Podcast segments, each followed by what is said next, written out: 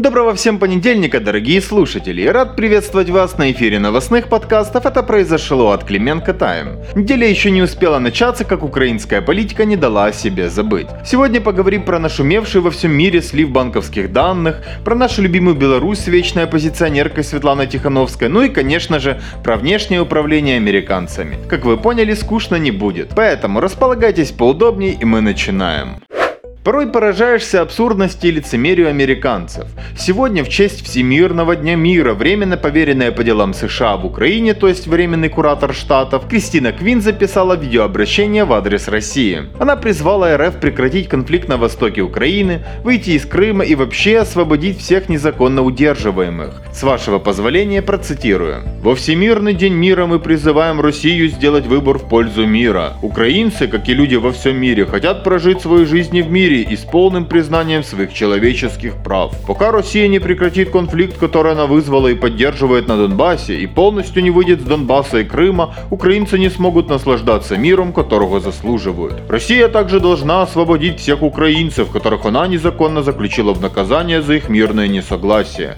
США остаются полностью преданными дипломатическим усилиям для прекращения созданного Россией конфликта на востоке Украины и оккупации Крыма. Мы вместе с украинским народом поддерживаем суверенитет и территориальную целостность Украины. Ну, как-то так. И пока вы в комментариях пишете свое мнение, я поделюсь своим. Во-первых, я не очень уверен, что России есть какая-то разница, что там говорят американские кураторы в Украине на фоне скандала с Северным потоком, ядерными бомбардировщиками США на территории нашей страны и всякими другими Навальными с новичками. А во-вторых, я добавлю, что посольство США пригласило украинцев 3, 2, 1 понаблюдать за совместными украино-американскими военными учениями «Объединенные усилия 2020».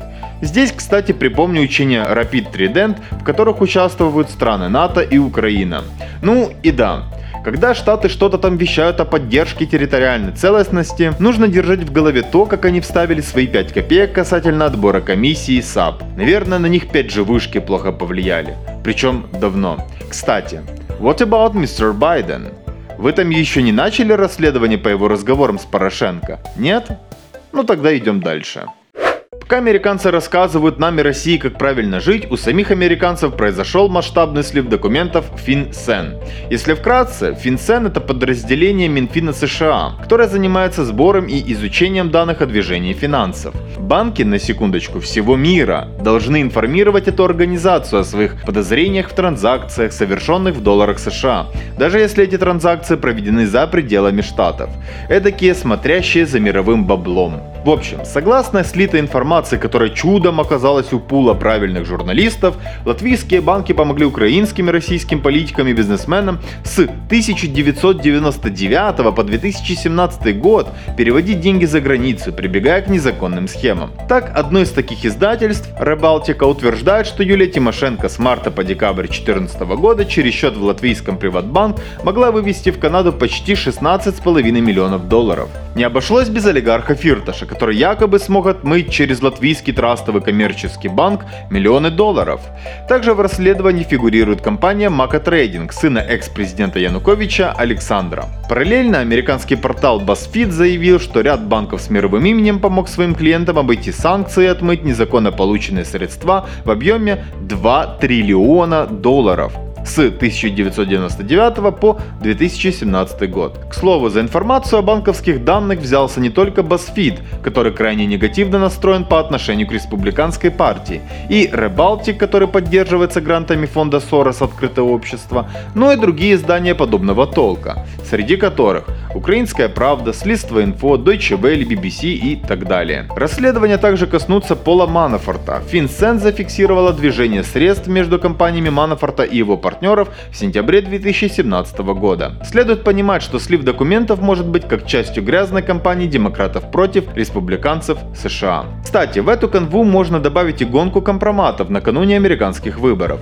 Например, по Полу Манафорту. В целом, скандал вокруг утечки файлов FinCEN набирает обороты. Публикация данных произвела эффект взорвавшейся бомбы в мировых деловых кругах. И хотя за последние годы мы с вами уже наблюдали несколько подобных утечек, например, панамское досье 16 года или или райское досье 2017 года, нынешняя утечка намного серьезней. Это файлы не одной компании, это файлы и аналитика из разных стран и разных банков. Вот чтобы вы понимали, у США по сути есть вся информация о любых передвижениях средств любым политикам или олигархам любой страны мира. И в очень удобный момент она утекает к своей же сетке журналистских организаций по всему миру, а если быть точнее, международному консорциуму журналистов-расследователей. То, что подобный слив выборочный, у нас нет сомнений. Например, почему в нем фигурируют Тимошенко и Янукович-младший, Коломойский, Фирташ и Клюев, а где, к примеру, тот же Порошенко, который фигурировал в Panama Papers и других утечках?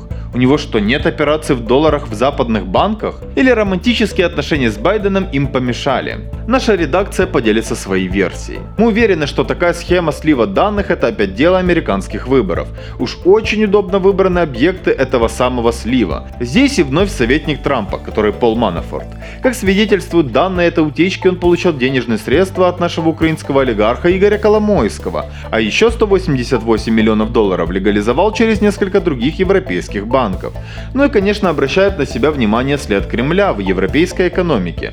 Плотное сотрудничество Олега Дерипаски с Deutsche Bank и Аркадия Ротенберга с британским Barclays. Откуда-то достали босса всех боссов в криминальном мире Семена Могилевича, а именно 1 миллиард долларов, прогнанный через JP Morgan Chase. Ну и, конечно, детективная история, как муж женщины, пожертвовавший 1,7 миллиона фунтов стерлингов правящей консервативной партии Великобритании, тайно финансировался российским олигархом, у которого есть тесные связи с Владимиром Путиным. Очень удобно, чтобы вернуть взорвавшихся европолитиков в свое американское стойло. Во-первых, большой вопрос, захотят ли далее гиганты банковской системы мира информировать США о подозрительных транзакциях? Великобритания точно не будет молчаливо смотреть, как стирают с лица планеты репутацию их банковской системы и успехи в деле борьбы с российскими олигархами и грязными деньгами сильных мира сего. Во-вторых, разборки будут и в самих Штатах. Финразведки США теперь под вопросом, а национальные интересы Штатов чуть пошатнулись. Но чего только не сделаешь ради победы дорогого Джона в выборах президента в Америке. Если есть сомнение, что слив произошел в интересах Байдена, то они минимальны.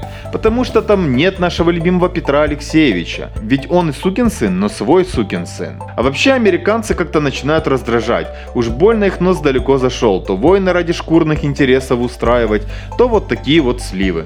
Поэтому черные протесты там это не причина, это следствие.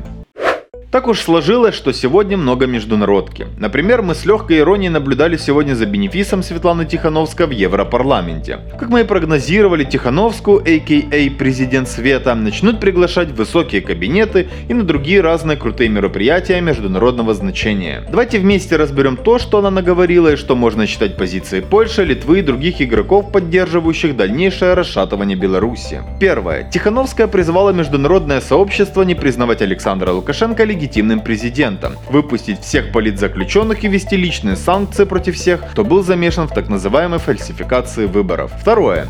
Вместе с тем, Тихановская попыталась открыто легитимизировать вмешательство иностранных государств во внутренние дела Беларуси. Цитирую. Любая внешняя попытка подорвать демократию и поддержать нелегитимный режим недопустима. Но давайте помнить, защищать человеческие права и демократию не является вмешательством во внутренние дела. Конец цитаты.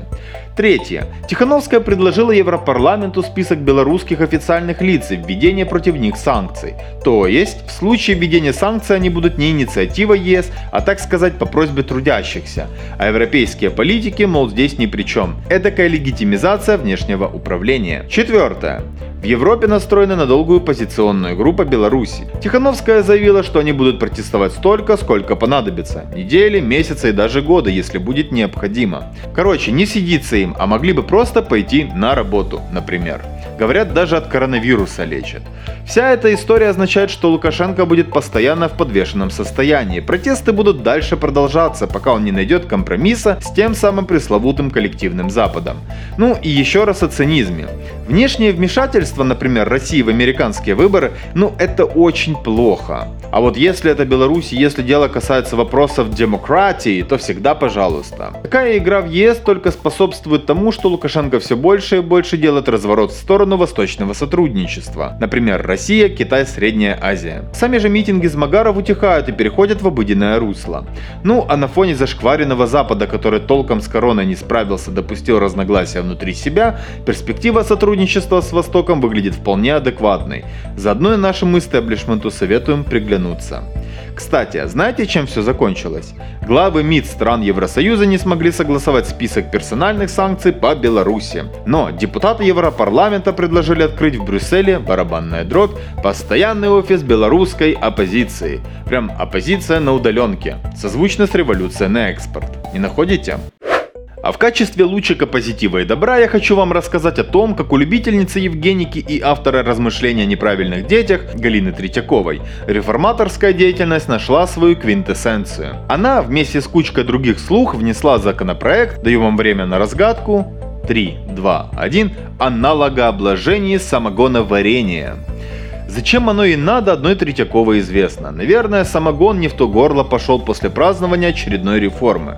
Ну, явно ж МВФ не пробовал отечественный СЭМ, чтобы вносить его в список требований. Короче, как это описать, я не знаю. Лучше дам вам домашнее задание. Напишите в комментариях, как лучше всего назвать этот плод ее фантазии. Я предлагаю самогонная реформа и жду ваши варианты. А на этом, друзья, пока что все. Ждем вас на нашем телеграме, YouTube канале Клименко Тайм, а также на нашем сайте. У нас всегда много чего интересного для размышлений для того, чтобы всегда быть в курсе актуальных новостей. Хорошего начала недели и до новых встреч!